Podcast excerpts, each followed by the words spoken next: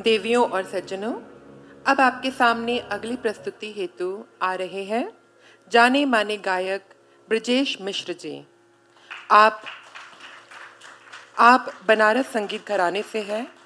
आपने अपने पिता पंडित श्यामनाथ मिश्र द्वारा संगीत की प्रारंभिक शिक्षा प्राप्त की है। आपने गुरु शिष्य परंपरा के अंतर्गत अपने नाना पंडित सुरेंद्र मोहन मिश्र से वोकल म्यूज़िक की शिक्षा प्राप्त की। साथ ही साथ आपने पंडित देवानंद पाठक जी से भी संगीत की बारीकियाँ सीखी। आप आप अपनी भजन और गज़ल गायकी के लिए विशेष रूप से जाने जाते हैं। आपने देश विदेश में कई सफल प्रस्तुतियाँ पेश की हैं, एवं आप अनेकों पुरस्कारों से सम्मानित हैं। सृजन सम्मान, गान कला रत्न एवं यश कला सम्मान जैसे प्रतिष्ठित पुरस्कार भी आपको प्राप्त हैं। आप युवा पीढ़ी को संगीत और गायन की शिक्षा विगत दस वर्षों से प्रदान कर रहे हैं। आज की प्रस्तुति में आपका साथ देंगे राज्यसभा टीवी के प्रसिद्ध गुफ्तगु टॉक शो के होस्ट सैयद मोहम्मद इरफान साहब। आप दोनों कलाकार आज इस मंच पर हिंदी पखवाड़े की श्रृंखला को अग्रसर करते हुए, सच्चिदानंद, हीरानंद, वात्स्यायन अज्ञ जी की चुनिंदा कविताओं की सांगीतिक अभिव्यक्ति पेश करेंगे। शीर्षक है, कवि, एक बार फिर गा दो। आपके साथ संगत पर है, श्री राहुल विश्वकर्मा जी, तबला पे। श्री अतुल शंकर जी बांसुरी पे। श्री दिनेश चंद जी परकशन पे नितेश डाबला जी कीबोर्ड पर हैं। गायन प्रस्तुत किया जाएगा श्री ब्रजेश मिश्र जी के द्वारा और वाचक हैं सैयद मोहम्मद इरफान साहब। देवियों और सज्जनों, पेश है कवि एक बार फिर गा दो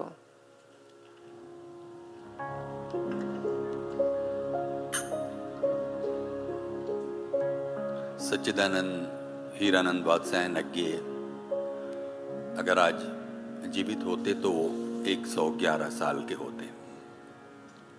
हिंदी कविता में नई कविता का सूत्रपात और हिंदी कविता में प्रयोगवाद का आरंभ अज्ञे द्वारा हुआ। अज्ञे बहुमुखी प्रतिभा के धनी थे। भाषाओं पर उनका अद्भुत नियंत्रण था। आज़ादी के आंदोलन में वो सक्रिय रूप से भाग लेते रहे। हिंदुस्तान सोशलिस्ट रिपब्लिकन आर्मी के साथ उन्होंने आज़ादी की लड़ाई में बाकायदा हिस्सा लिया, जेल गए और बाद में ब्रिटिश हुकूमत के ख़िलाफ़ लड़ते हुए भारतीय फ़ौज में भी उन्होंने बाद में हिस्सा लिया। करीब 28 कविता की कविताओं की किताबें उनकी हैं। करीब दस उपन्यास हैं, नाटक हैं, कहानी संग्रह हैं, इसके अलावा आलोचना, लेखों के संग्रह, डायरियाँ, संस्मरण, और वो एक कुशल संपादक, अनुवादक, फोटोग्राफर, चिंतक, कवि और लेखक रहे। बहुत ज़्यादा अज्ञे जी की परिचय के बारे में ना कहते हुए हम कार्यक्रम को आगे बढ़ाते हैं। आप में से बहुत सारे लोग अज्ञे जी को बहुत प्यार करते हैं, उनके बारे में बहुत कुछ जानते हैं, उनकी एक बहुत मशहूर कविता जो कि आजकल सोशल मीडिया पर भी घूम फिर कर वापस आ जाती है, सांप। सांप तुम सभ्य तो नहीं हुए, नगर में बसना भी तुम्हें नहीं आया।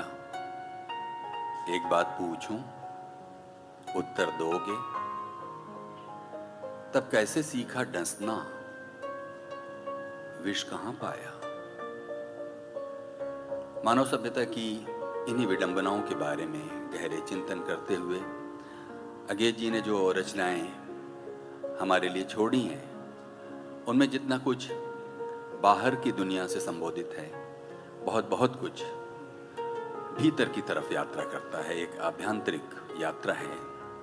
मैं मिट्टी का दीपक, मैं ही हूँ उसमें जलने का तेल, मैं ही हूँ दीपक की बाती, कैसा है ये विधि का खेल? तुम हो दीप शिखा, मेरे ओर का अमृत पी जाती हो। जला जलाकर मुझको ही अपनी तुम दीप्ति बढ़ाती हो। तुम हो प्रलय हिलोर तुम ही हो घोर प्रभंजन, झंझावात, तुम ही हो आलोक स्तंभ कर देती हो आलोकित मन। मैं छोटी सी तरणी सा, तेरी लपेट में बहता हूँ, फिर भी पथ प्रदर्शन की आशा से चोटें सब सहता हूँ। और ऐसी आभ्यंतरिक यात्राओं से गुजरते हुए उन्होंने लिखा, अपलक रूप निहारूं। अपलक रूप निहारूं तन मन कहाँ गए? चेतन तुम पर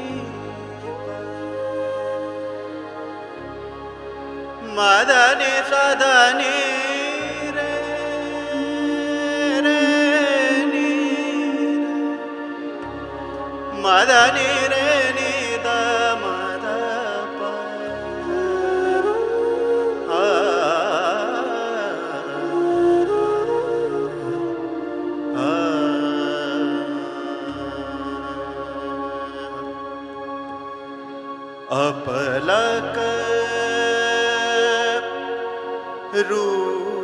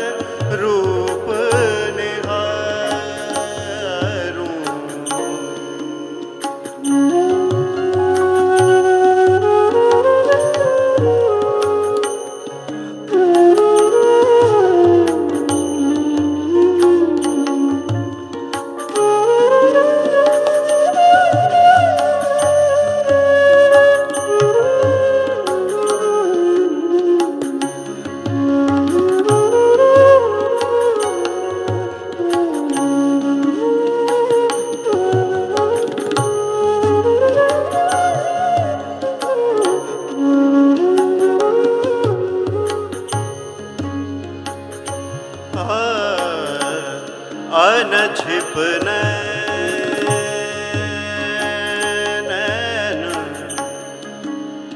अनझिप नैन। अनझिप नैन। अनझिप नैना। नैना। नैना।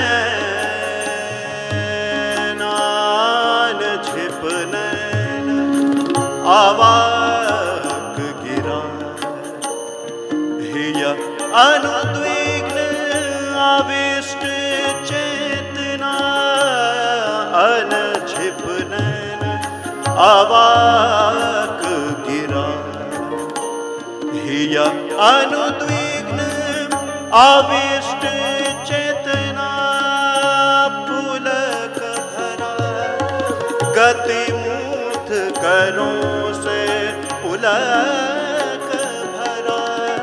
गति मूर्त करों से मैं आरती उतारूं अपलक रूप निहारूं अपलक रूप निहारूं अपलक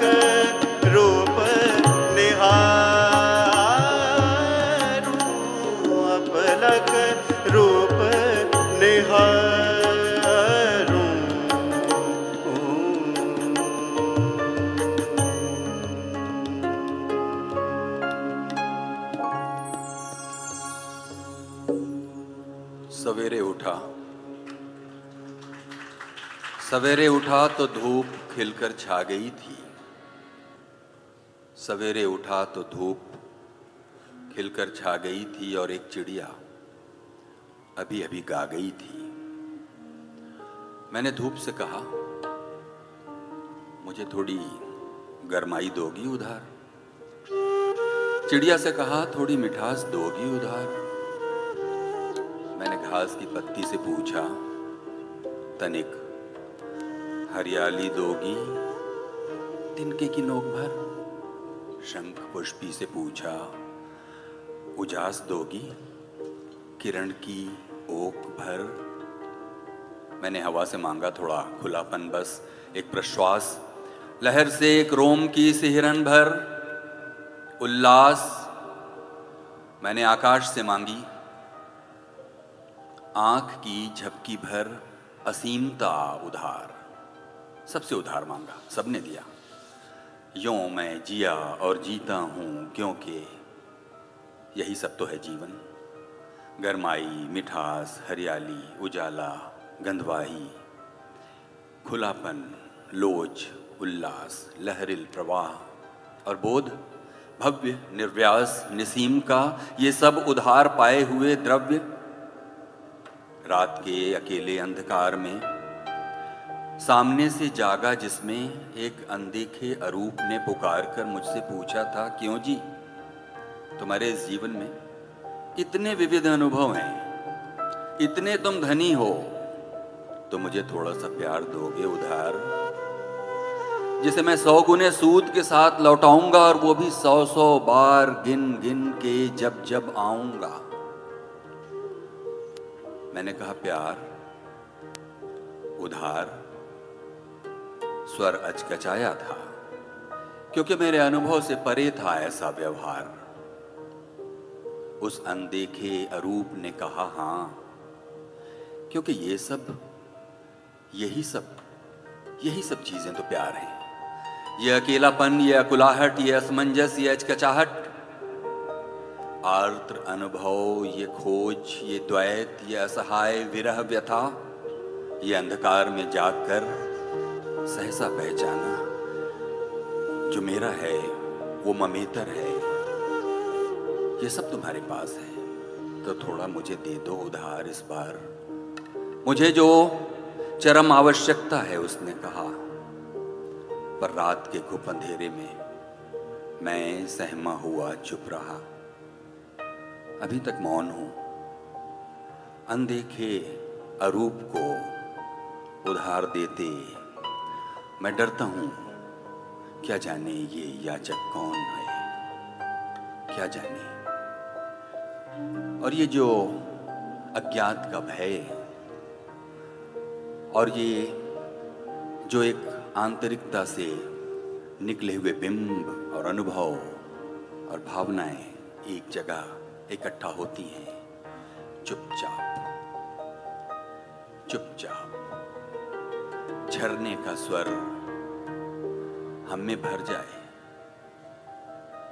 चुपचाप। चुपचाप। चुपचाप।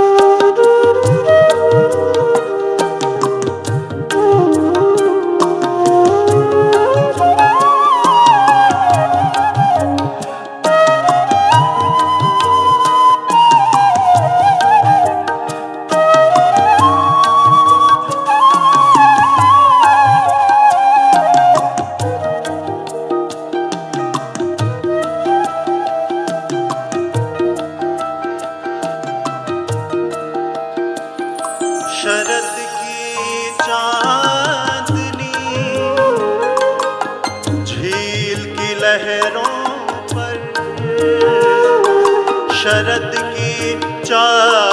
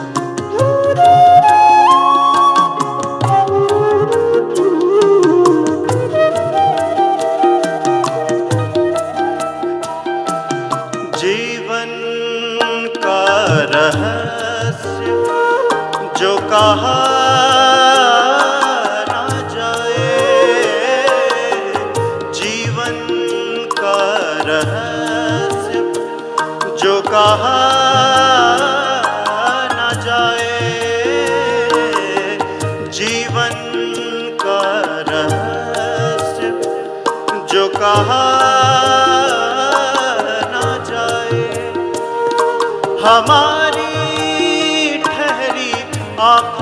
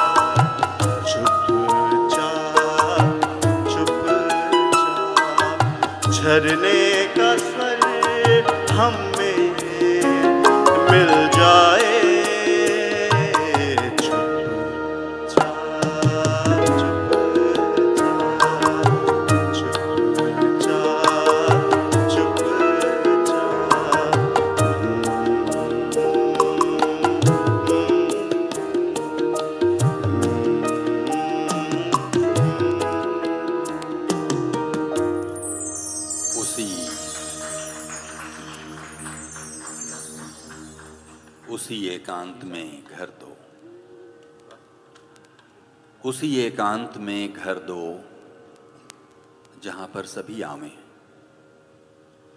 उसी एकांत में घर दो जहाँ पर सभी आवे वही एकांत सच्चा है, जिसे सब छू सकें। मुझको यही वर दो। उसी एकांत में घर दो, कि जिसमें सभी आवे मैं ना आऊँ, नहीं, मैं छू भी ना सकूँ जिसको मुझे ही जो छुए। घेरे, समोले, क्योंकि जो मुझसे छुआ जा सका, मेरे स्पर्श से चटका। नहीं है आसरा, वो छत्र कच्चा है, वही एकांत सच्चा है, जिसे छूने मैं चलूँ तो पलट कर टूट जाऊँ, लौट कर फिर वहीं आऊँ, फिर वहीं आऊँ, किंतु पाऊँ जो उसे छू रहा है, वो मैं नहीं हूँ। सभी हैं वे, सभी। वो भी, जो कि इसका भेद मुझ तक न ला सका।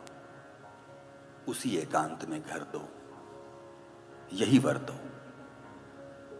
और कवि यही करता है, मन की विभिन्न दशाओं में, समाज के साथ अपनी अंतर्क्रियाओं में, जिन बिंबों को रचता है। उसमें वो साझीदार बनाना चाहता है अपने पाठक को। उसका अनुभव भी उसमें जोड़ना चाहता है और कई बार वो विचित्र भी लगता है।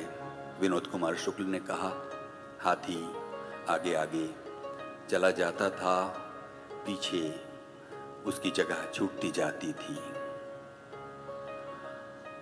मैं तो चली, दीप बुझेगा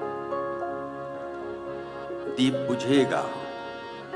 क्या बुझकर भी दीप बुझ जाता है? दीप की स्मृति तो रह जाती है। मैं तो चली, दीप बुझेगा, पर दीपक की स्मृति को कहाँ भुलाओगे? Ah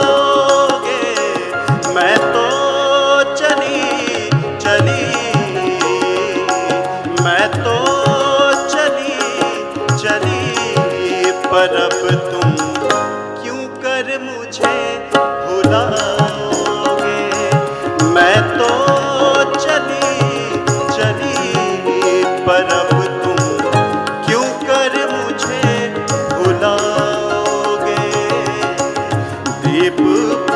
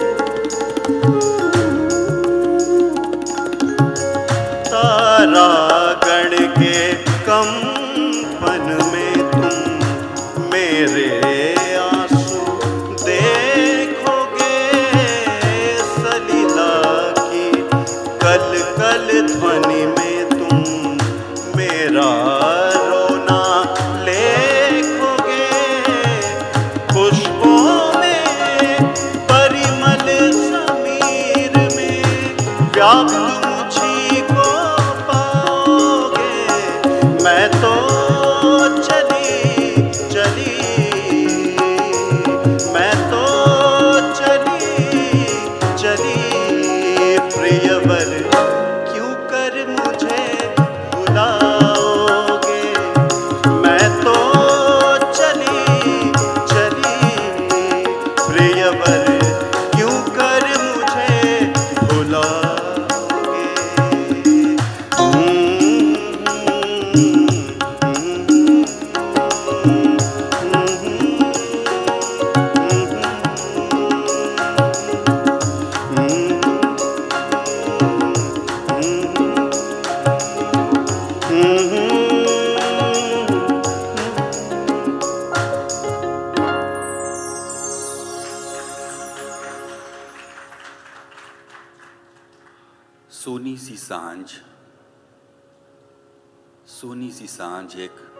दबे पाँव मेरे कमरे में आई थी। मुझको भी वहाँ देख थोड़ा सकुचाई थी, तभी मेरे मन में ये बात आई थी कि ठीक है, ये अच्छी है, उदास है, पर सच्ची है। इसी की सांवली छाह में कुछ देर रहूँगा, इसी की सांस की लहर पर बहूँगा।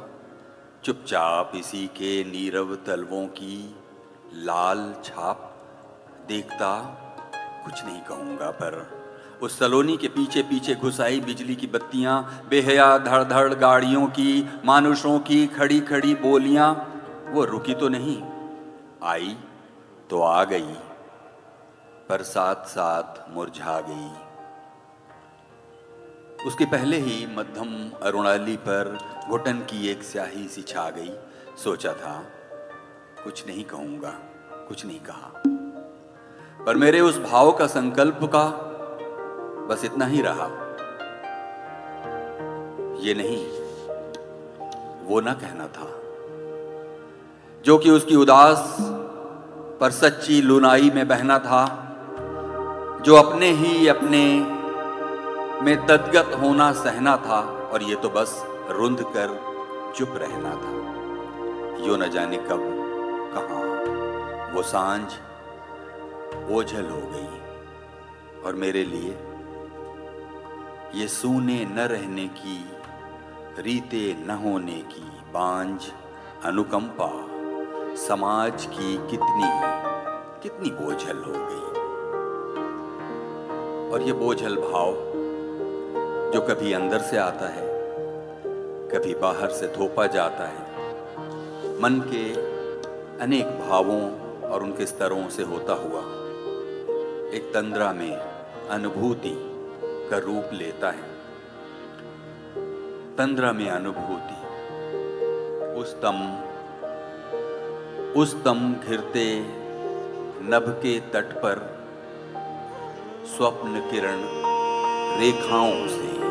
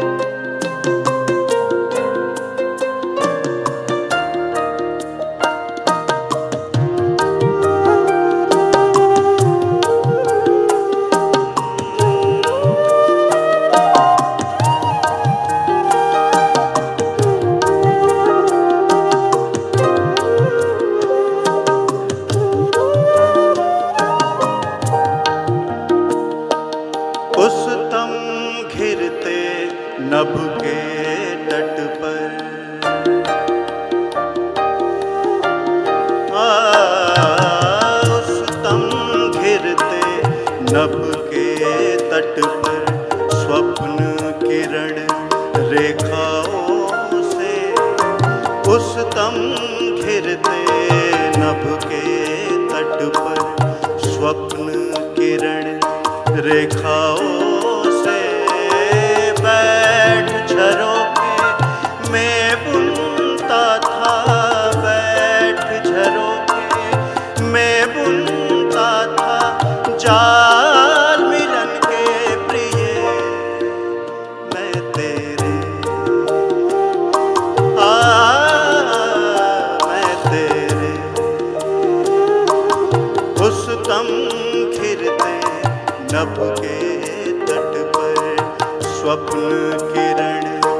रेखाओं से उस तम खिरते नभ के तट पर स्वप्न किरण रेखाओं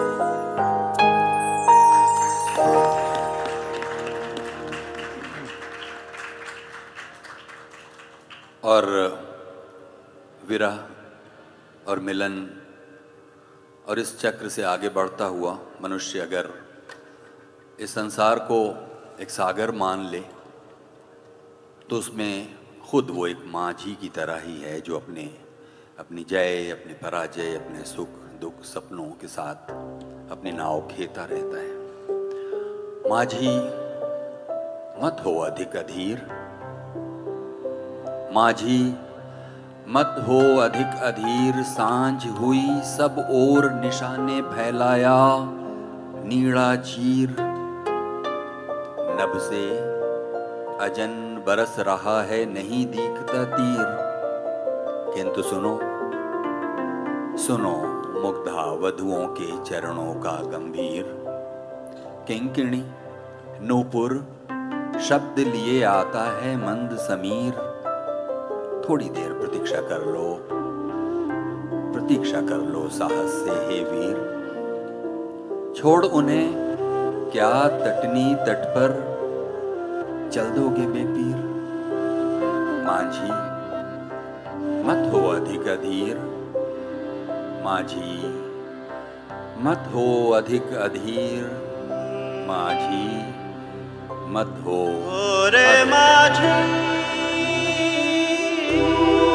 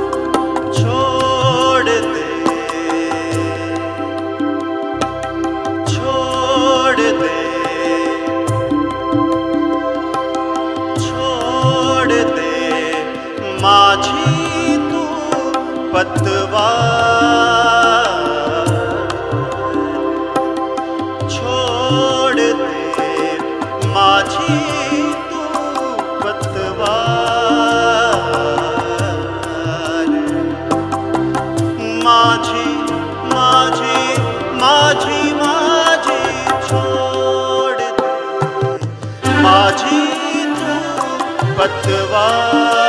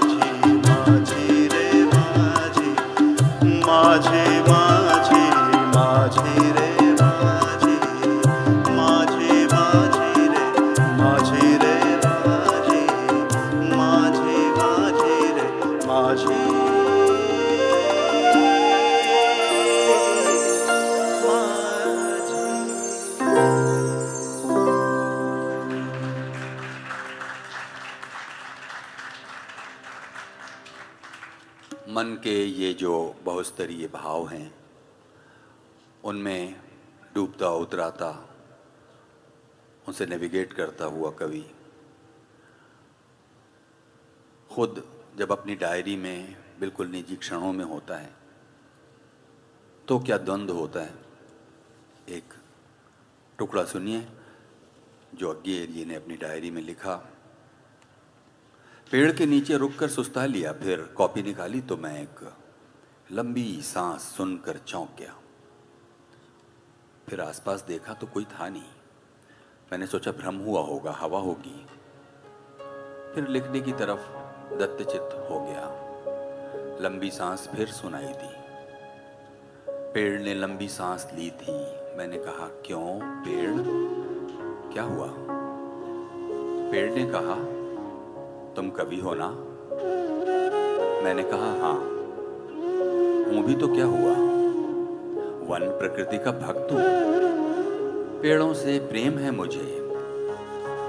पेड़ टोक कर बोला, होगा होगा। तुम पेड़ पर कविता लिखो या पेड़ को बचाने के आंदोलन के लिए ही कविता लिखो छपेगी तो पेड़ की लुगदी पर ही। जब जब कोई लिखता है, मैं लंबी सांस लेता हूँ। ये पेड़ काटने का एक और निमित्त बना। पेड़ ने फिर लंबी सांस ली। पेड़ के साथ कविता का यह भी एक रिश्ता है। इतना साफ़ इतना साफ़ कभी दिखा नहीं था। कम लिखो। कम लिखो। जब तक अनिवार्य ना हो मत लिखो, जितना बनाना संवारना है। मन में ही करके तब रूप को कागज़ पर उतारो। जितना घना, जितना छोटा, गठीला बनाकर संभव हो। और हमेशा पहले पेड़ को प्रणाम करके, क्योंकि वही तुम्हारी बलि है। मैंने पेड़ से कहा पेड़ तुम इतने बड़े हो, इतने कड़े हो। न जाने कितने सौ बरसों से आंधी पानी में सिर ऊँचा किए अपनी जगह अड़े हो। सूरज उगता डूबता है, चाँद भरता छींचता है, ऋतुएँ बदलती हैं, मेघ उमड़ता पसीजता है, और तुम सब कुछ सहते हुए, संतुलित शांत धीर से बहते हुए, विनम्र हरियाली से ढके, पर भीतर ठोट कटैठे खड़े हुए हो। कांपा पेड़, मरमरित पत्तियाँ, बोली, मानो, नहीं नहीं नहीं, झूठा झूठा श्रेय मुझे मत दो। मैं तो बार बार झुकता, गिरता, उखड़ता, या कि सूख ठूट होकर टूट जाता। श्रेय है तो मेरे पैरों तले इस मिट्टी को, जिसमें न जाने कहा मेरी जड़ें खोई हुई हैं। ऊपर उठा हूँ उतना ही आकाश में जितना कि मेरी जड़ें नीचे दूर तक धरती में समाई हुई हैं। श्रेय, कुछ मेरा नहीं है, जो है इस नामहीन मिट्टी का। और हाँ इन सब उगने, डूबने, भरने, छीजने, बदलने, मलने, पसीजने, बनने मिटने वालों का भी क्षतियों से मैंने बस बस एक ही सीख पाई है। जो मरण धर्म है, वो ही जीवनदायी है। जो मरण धर्म है, वो ही जीवनदायी है। इसलिए कवि, एक बार फिर गा दो। एक बार इस अंधकार में फिर आलोक दिखा दो, कवि। एक बार फिर गा दो।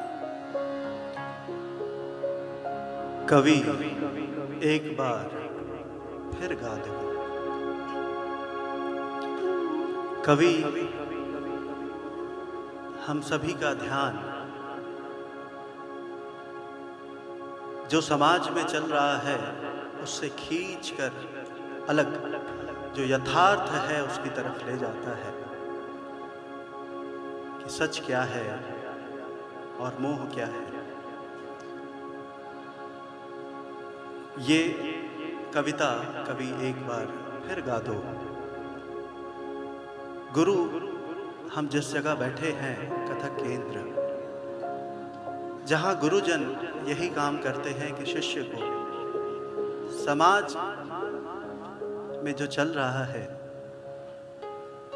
उससे अलग निकाल कर उसको तालीम देते हैं शास्त्रवत विद्या देते हैं।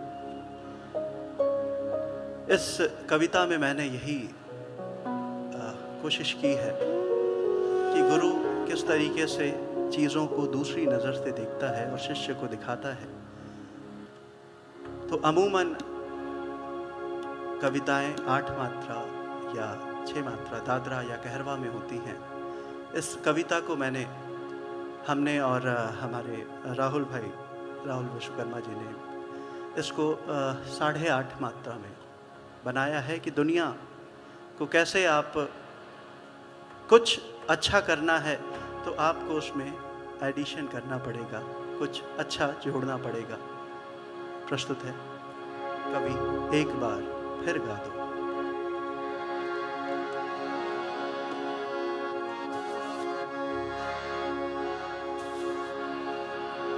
राग, झिझौटी। रेमा पद मसरे मग रेमा पद नी नि पगसरे मग दशरे मग स नी ने मी द धनि समग मपदने पदस दशरे पदी दशरी दी दसरे गि धनरे कवि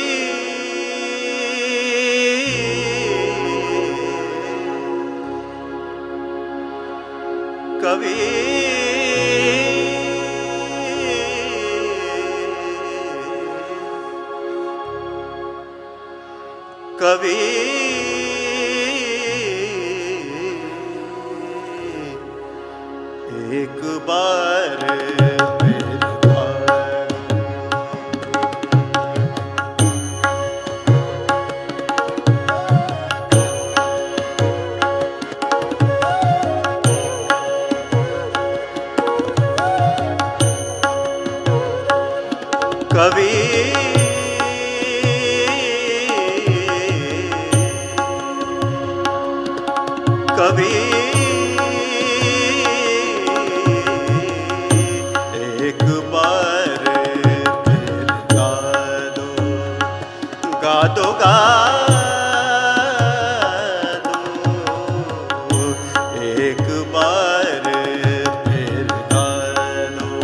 ప్రేమ పద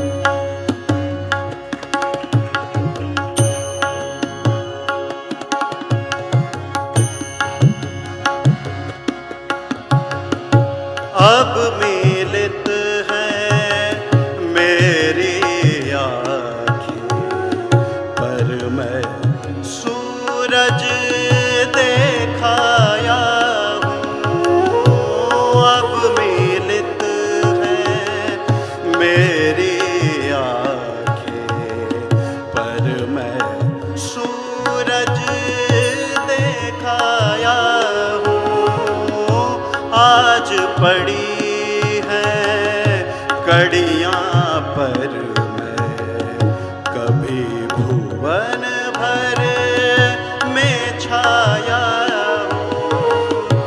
उस आबा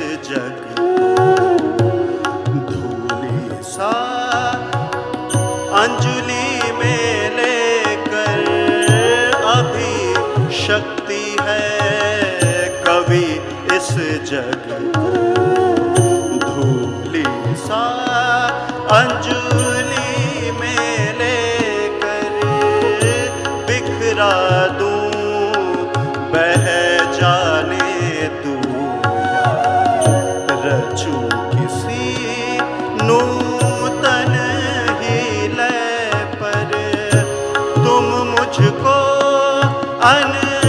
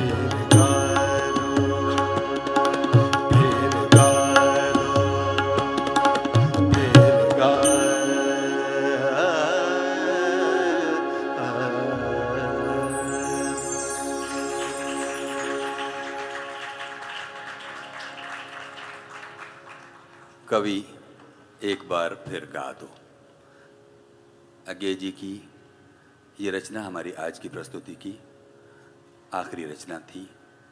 किसी अन्य कवि के साथ, फिर इस आह्वान के साथ कि कवि एक बार फिर गा दो। हम फिर शुरू, फिर एक बार आपके साथ हाजिर होंगे। अंत करता हूँ अज्ञे जी की एक कविता से। मैंने कहा, डूब चाँद। मैंने कहा, डूब चाँद। रात को सिहरने दे, कुइयों को मरने दे। आग क्षितिज तन फैल जाने दे पर तम थमा, और मुझी में जम गया, मैंने कहा उठ रही लजीली भोर रश्मि सोई, दुनिया में तुझे कोई देखे मत। मेरे भीतर समा जा तू, चुपके से मेरी ये हिमाहत, नलनी खिला जा तू। वो प्रगल्भा मान मई बावली सी उठ, सारी सारी दुनिया में फैल गई।